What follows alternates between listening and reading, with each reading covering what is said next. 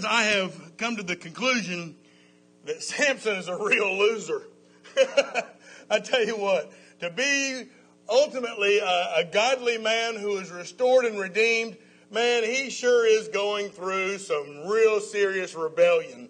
Well, we're going to continue talking to him, about him rather, because the last time that we saw Samson, he was headed back to his daddy's house. Samson was basically a runaway groom. He had been betrayed by his bride. He had been outwitted by 30 Philistines.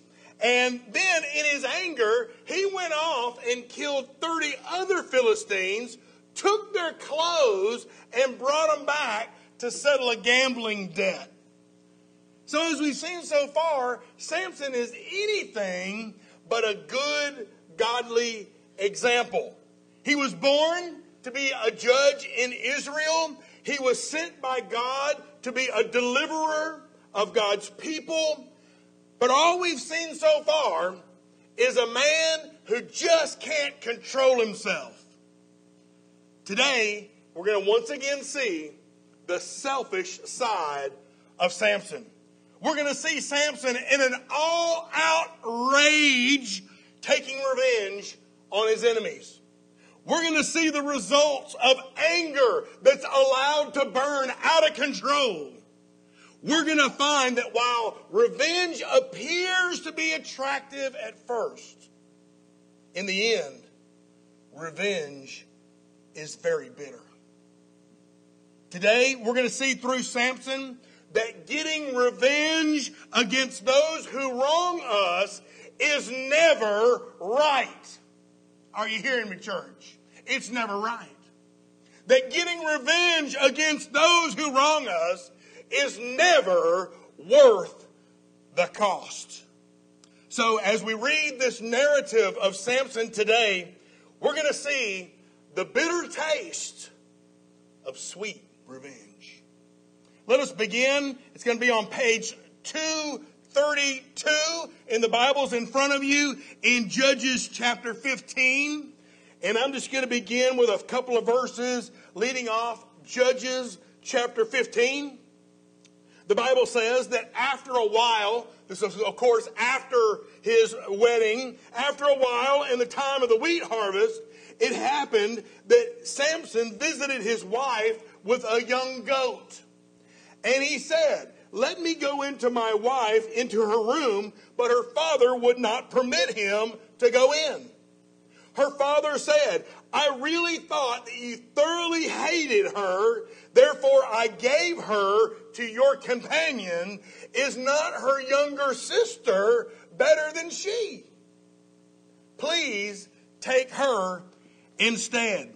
So as we look at Samson's return, the first thing that I recognize is, is that Samson returned with a plan in mind. He returned with a plan. After running away from his own wedding in anger, Samson cools off and he decides that he's going to come and make amends with his wife. He brings her a nice present. It's something that every woman would want. He brings her a goat. Amen. A goat. So he hopes that he can come and give that goat to his wife and everything will be healed. He can settle in and they can begin living happily ever after. That is Samson's plan, but that's not how things turn out. Why? Because Samson had a problem. He had a problem. Samson's daddy in law refuses to let Samson into his wife's room. He tells Samson that as far as he's concerned, the wedding's off. The wedding is off. He says that because Samson basically abandoned, uh, abandoned his wife or abandoned his daughter at the altar, he assumed that Samson hated his daughter. He assumed that he hated her, and so he just gave her to his best man. In his eyes, in the father in law's eyes, this marriage was annulled. But Samson's father in law does offer a very interesting proposal. The father offers Samson a trade, a trade. He offers Samson the prettier, younger sister instead of the girl that Samson was set to marry. So Samson is learning here a very valuable lesson in a very difficult way. He's learning you can't trust Philistines. You can't trust those who have aligned themselves with the enemies of God. You can't trust people who are opposed to God's ways. Because you know, God warns his people. He warns his people that forming close relationships with unsaved people is a problem. It's a problem. In fact, he forbids marriages like Samson's. But did you know that God's command extends beyond marriage? That forming relationships with ungodly people extends beyond marriages to all associations in life, like your friends, it extends to uh, your business relationships. It extends to social relationships. You see, believers need to be very careful with the kind of people you hang with. We need to be very careful. We want to hang out with people who are going to make us stronger in the Lord and not weaken us. We want them to make us stronger, not weaker. Now, we're not to totally ostracize ourselves from those that don't know Christ. We know that we're to share the gospel with them, but the problem is, is we often get too close. We get too close. And when we get too close with ungodly, lost people, we end up paying a high, high price. And the price is, is we begin to look like them. We begin to think like them. We begin to talk like them. We begin to have attitudes and beliefs like them. That is a price that we pay.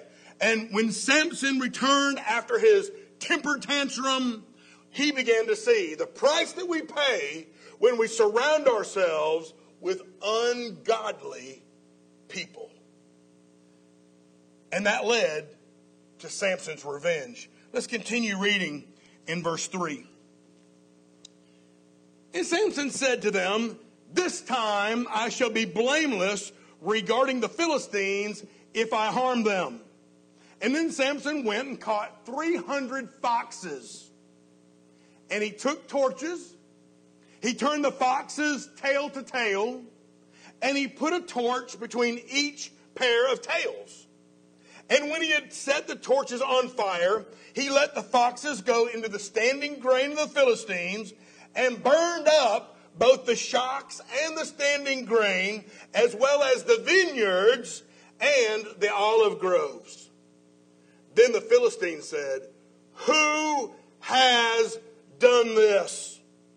And they answered, Samson, the son in law of the Timnite, because he has taken his wife and given her to his companion.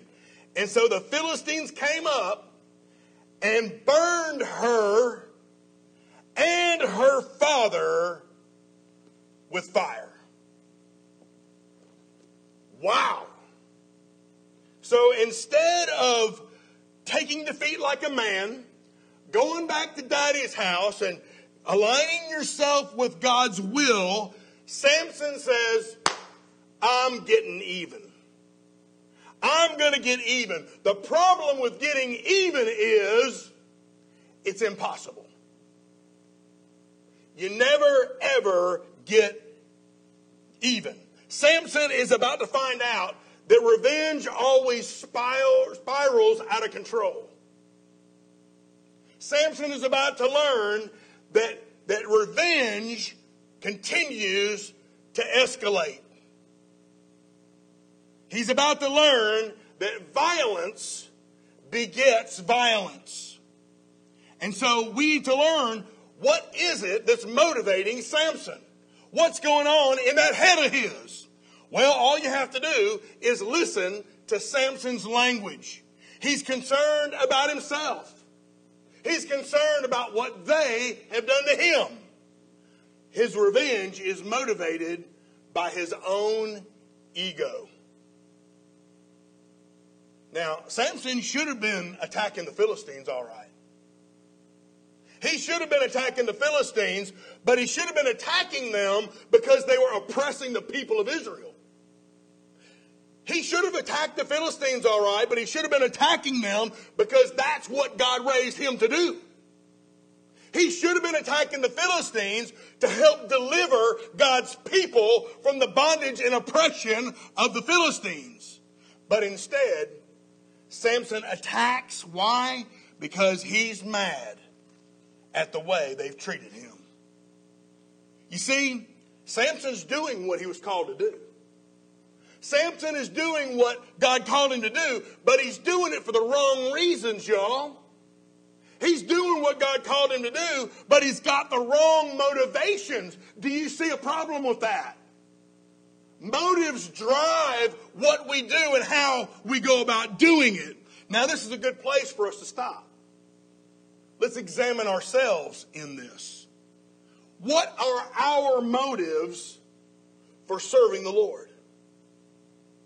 I can't answer that for you. Only you can answer that for yourself. But we need to know that it's our motives that determine how faithful you're going to be to God. It's important for us to know that our motives are going to regulate how you serve Him. If you think you've got to serve Him because it's your duty, eventually you're going to run out of duty, amen, and you're not going to serve the Lord. If we serve the Lord to receive some benefit ourselves, because we think we have to, because we think it's our duty, if we think that we need to worship with the church because we want to be part of the group, if another group begins to offer something we need, you know what's going to happen? We're going to stop going to church and we're going to go over yonder to get what we think we need. So we need to examine our motives. We need to examine our motives. Y'all, why do you serve the Lord?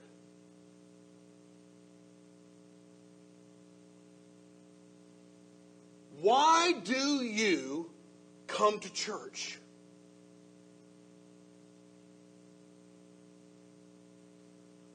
Why do you follow Jesus? Why do you do what you do? I read just this morning there are three basic things that we ought to be if we're Jesus followers. We ought to be lovers of God, lovers of others, and people that are making disciples. So if you ever ask yourself, well, am I really following Jesus? Ask yourself those three questions. Am I a lover of God? Do I truly love others? And am I making disciples? You see, if we're motivated by our love for Jesus, if we are moved by everything that He's done for us in saving us, in keeping us, and in blessing us, if we have come to the conclusion and we realize that everything we do, everything that we are, is a product of God's grace alone, then you're beginning to get proper motivation for serving the Lord. Anything else, as a matter of fact, is the wrong motivation. It's got to come from loving God, loving others, and making disciples.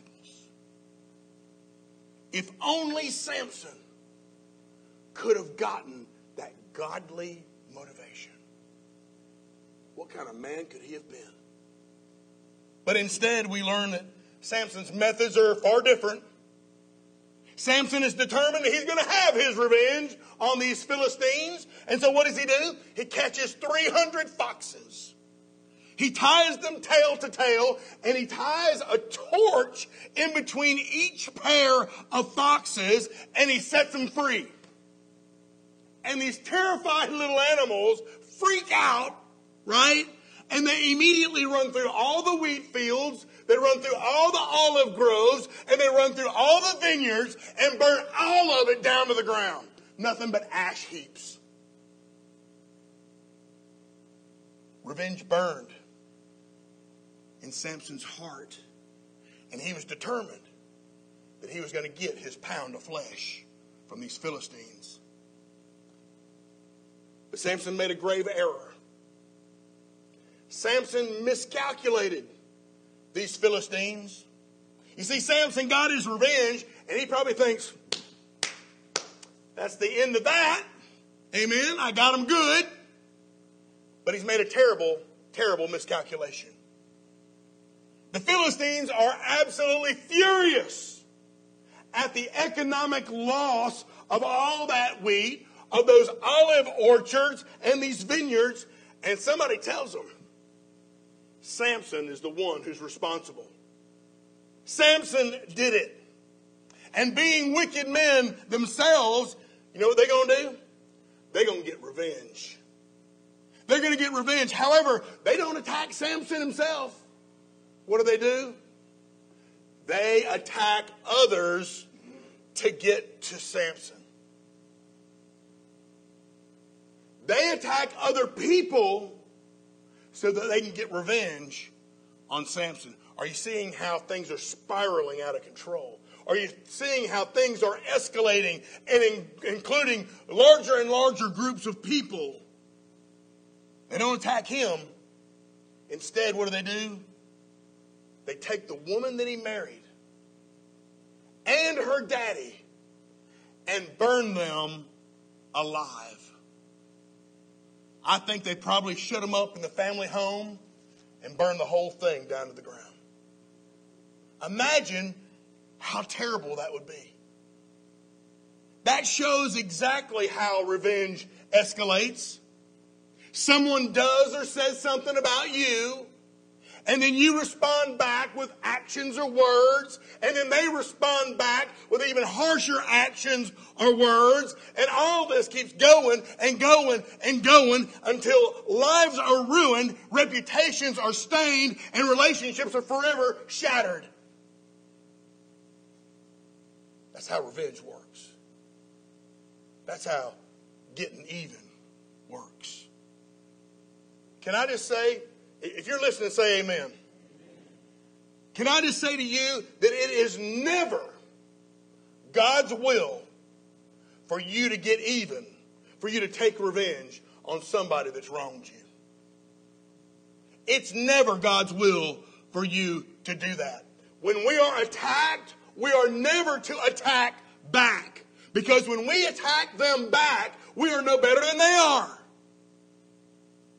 And we're going to see in a moment just how we are to respond when we're attacked. Because you see, God always has a better way. Amen. And God has a better way for us to respond to revenge. So Samson has returned to his wife. He had to exact his revenge, but it ain't over with yet. I want you to see this rampage that Samson goes on now. Verse 7. Judges 15. And Samson said to them, Since you would do a thing like this, that you would burn my wife and her daddy, I will surely take revenge on you. And after that, I will cease. He just thinks that, that will bring a ceasing to it, but it just keeps going and going and going. And so Samson attacked them hip and thigh with a great slaughter. And then he went down and he dwelt in the cleft of the rock at Etam. So, Samson hears about the death of his wife and her family. And naturally, he takes things to the next level. The violence continues to escalate. Just look at how Samson retaliates. Verse 8 says, Samson attacked them hip and thigh with a great slaughter. That's Old Testament language for he whooped them and he whooped them good. Amen. That's Old Testament language for he did not stop until they were all dead. That's Old Testament language for he didn't stop until everybody who was involved paid the price. He killed them all. He killed everybody who was involved. He got the ultimate revenge against his enemies. He took their lives. Now, when I hear about this, I say to myself, I don't know if I really blame him. But what I'm really revealing to you is, is that I'm probably not above a little bit of revenge in my own life. I mean, think about this. When I hear about this, I can't tell you what I would do if somebody attacked my family.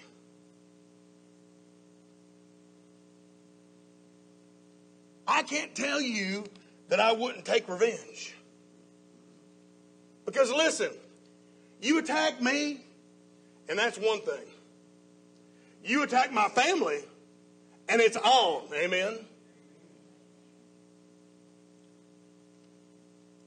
And did you know that scientists have actually found that there's a part of the brain that creates chemicals that create feelings of pleasure and feelings of satisfaction by the act of revenge? So, this revenge thing, this getting even thing, is kind of hardwired into our flesh. It is a fleshly activity, and sometimes we have a hard time letting it go. So that's how he retaliates. But like I mentioned before, there's always a motivation for everything we do. What is the motivation? What are the reasons for Samson's revenge? Well, Samson's reasons for seeking revenge are purely selfish. It's all about him. When you read verse 7, he doesn't mention a single word about how much he loved his bride. When you read that verse, we don't see a single mention of the Lord. There's not a single mention of God's people or the nation of Israel. When we look at that verse, he doesn't mention all the injustices done to God's people. He doesn't mention the Lord's will. He doesn't mention the Lord's glory. He don't even mention the Lord's name. Why? Because all Samson thinks of is himself. Surely I will take revenge on you. I will take revenge on you. And if we're honest, that is the main problem with revenge. It don't have a single thing to do with God. It's all about us. Amen. It's all about my ego. It's all about my hurt feelings. It's all about my need to get even. Listen, God has a better way.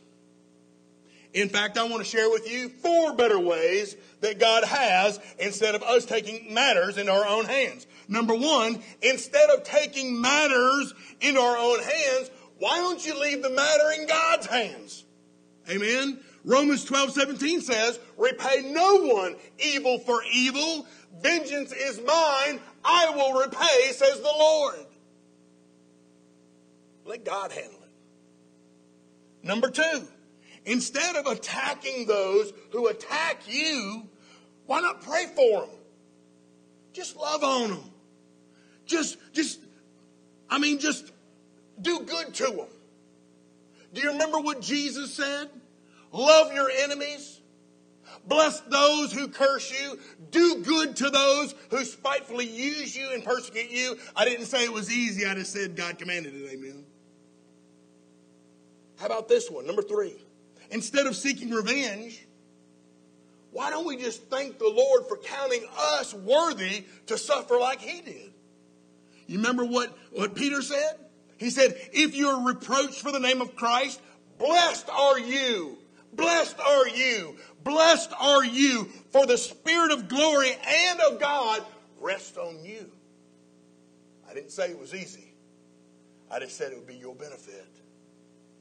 The fourth one, instead of seeking revenge, instead of attacking others who have attacked you, why don't we just practice being obedient to what God told us to do, and that is offer full and free forgiveness. I didn't say it was easy. I just said God commanded it. Ephesians 4:32 says, "Be kind to one another, tender-hearted, forgiving one another." Get this, even as God in Christ forgave you. So maybe they're in need of the same forgiveness you've been afforded. I read this illustration and found it so poignant. There were 100,000 fans who watched Richard Petty end his 45 NASCAR race losing streak. Richard Petty picked up the biggest purse that NASCAR had at the time, $73,500, when he won the 1979 Daytona 500. Here's how it happened. Going into the last lap, Richard Petty was in third place. Cale Yarborough was in second place, and Donnie Allison was in first place. As Cale Yarborough snuck up on Donnie Allison in the first place position, Donnie Allison bumped him and knocked him into the infield grass. Boy, that got him riled up. He come out of the grass, back on the track, caught up with Donnie Allison, and drove him into the wall. And as they came to a stop, the two jumped out and became it started a knockdown, drag out fist fight right there on the track. Meanwhile, third place Richard Petty cruised right on by him for the win. Donnie Allison, who was leading most prestigious race in NASCAR that year, the Daytona 500, got his revenge on Cale Yarborough. And then Cale Yarborough got his revenge on Donnie, Donnie Allison. But both of them were losers. Both of them were losers. You see, when we seek to get even, when we seek to get even with those who have done things against us, who have said things about us, ultimately, you know who the loser is?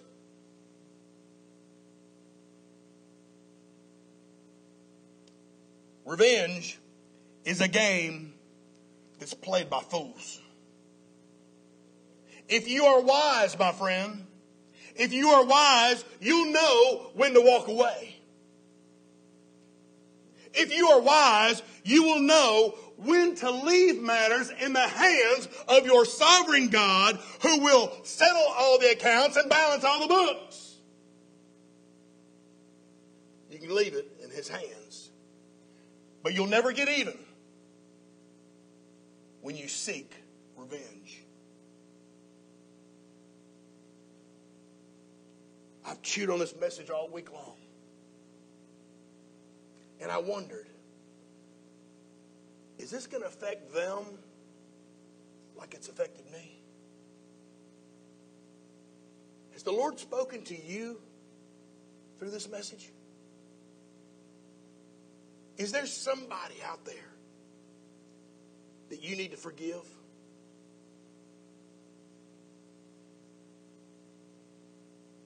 Maybe it's a parent or a family member or somebody that's done you down and dirty. Is there something that you're harboring in your heart that you need to let go of?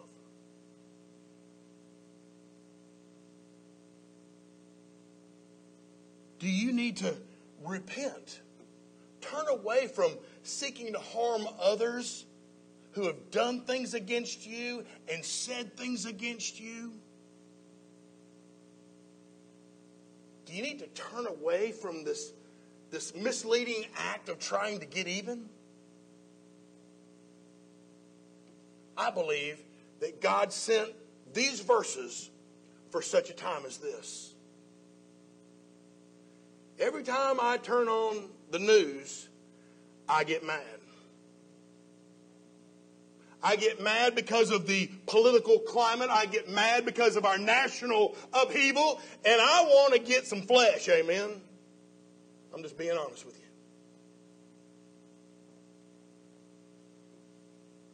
I know that I needed to hear this this morning. Maybe you did too.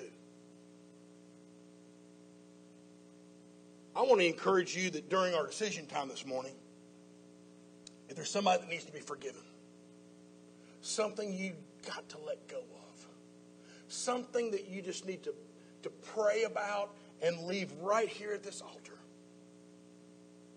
whatever it is, I want to encourage you to come.